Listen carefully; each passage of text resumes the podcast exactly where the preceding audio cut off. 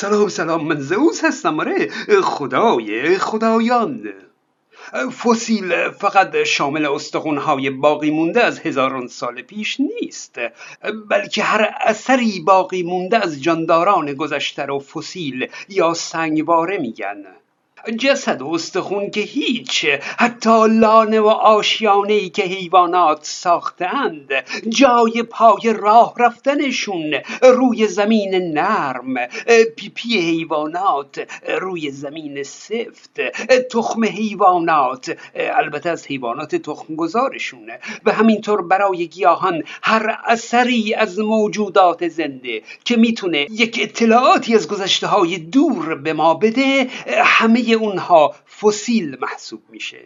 با این حساب میشه از هر جایی نمونه های از فسیل رو پیدا کرد اجساد حیوانات تجزیه میشن و سرعت تجزیه شدنشون بستگی به محیط جسد داره. در محیط مرتوب و هوای آزاد جسد سریعتر تجزیه میشه و در هوای گرم و خشک دیرتر. بافت نرم مثل پوست و گوشت سریع تجزیه میشن و استخون و دندون ها شاید ده دوازده سال طول بکشه تا تجزیه بشه. کلا تجزیه شدن توسط قارچ و باکتری ها صورت می‌گیره. یعنی آنزیم های سلول های مرده سلول ها رو از هم متلاشی می کنند و یک سفره غذا برای باکتری ها آماده می کنند و همین موجب تکثیر باکتری ها میشه. اما برخی شرایط محیطی اجازه فعالیت قارچ ها و باکتری ها رو نمیده. و اینجوری بخش های از جسد سالم باقی میمونه و فسیل دلچسبی برای آیندگان میشه. مثل یخچال های طبیعی در قطب شمال و یا در بالای کوههای بلند. یا جسدی که در خاکهای اشباع شده از مواد نفتی و غیر افتاده باشه تا حدود زیادی سالم میمونه. و یا جسدی که در معادن نمک افتاده باشه کلا نمک از فعالیت باکتری ها جلوگیری می‌کنه. شما شبها قبل از خوابیدن دندوناتون رو مسواک می‌کنید. آفرین کار خوبی می‌کنید. وگرنه شب تا صبح فعالیت باکتری های توی دهان باعث خردگی دندون ها میشن. اما قبل از خواب پاشیدن اندکی نمک در دهان به طوری که مزه دهان رو کمی کمی شور کنه باعث میشه که فعالیت باکتری ها بسیار کم بشه و دندون ها سالم بمونن. آخه می‌دونید در دهان هر آدمی میلیاردها باکتری وجود داره. دیگه وای به حال معده وروده کلا هر آدمی بیشتر از این که آدم باشه باکتری هست. چند سال پیش بود که شش جسد در معادن نمک استان زنجان پیدا شد. کسانی که ظاهرا اتفاقی در معدن نمک گرفتار شدند. و به خاطر محیط نمک اطرافشون بخش های زیادی از بدنشون سالم باقی مونده. اما در دانشکده های پزشکی جسد برای تشریح می‌خوان. جسد نباید تجزیه بشه ورم کنه بو بده و از طرفی سردخونه هم ندارند. چیکار می‌کنن که جسد سالم بمونه؟ جسد رو میندازن توی یک مایع شیمیایی به نام فرمالین. یه چند سالی در فرمالین میخوابه بعد دیگه بعد از اون جسد تجزیه نمیشه. اما همچین مثل چرم میشه. دیگه رگ و تاندون و عصب و عضله و همه یه رنگ میشن. میشه رنگ کاکائو. دیگه حالا دانشجوی بیچاره باید تشخیص بده که این نخ قهوه‌ای عصبه یا رگه. از موارد دیگه مومیایی کردن هست. البته همین یخ زدن و غیر و نمک و فرمالین اینها هم نوعی مومیایی کردن محسوب میشن. چون تعریف مومیایی حفظ جسد هست تا از بین نره. اما به هر حال معمولا مومیایی به روش های خاصی گفته میشه که جسد رو با موم میپوشانند تا از بین نره. برای مومیایی کردن جسد فرعون ها احشاء داخل بدن جسد رو در می آوردند. البته به جز قلب چون قلب رو مرکز روح می دونستند. که همین عقیده از مصر وارد یهود و اسلام هم شده.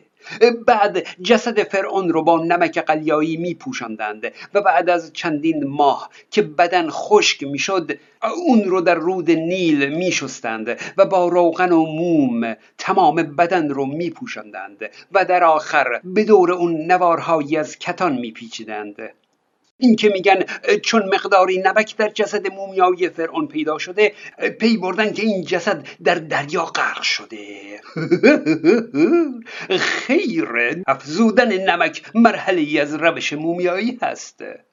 و اشاره کنم به جسد مومیایی برنادت سوبیرو دختر قدیس کلیسای کاتولیک در فرانسه. او هم جسدش مومیایی شده و الان در موزه نگهداری میشه. با این وجود بخش های زیادی از جسد او از بین رفته.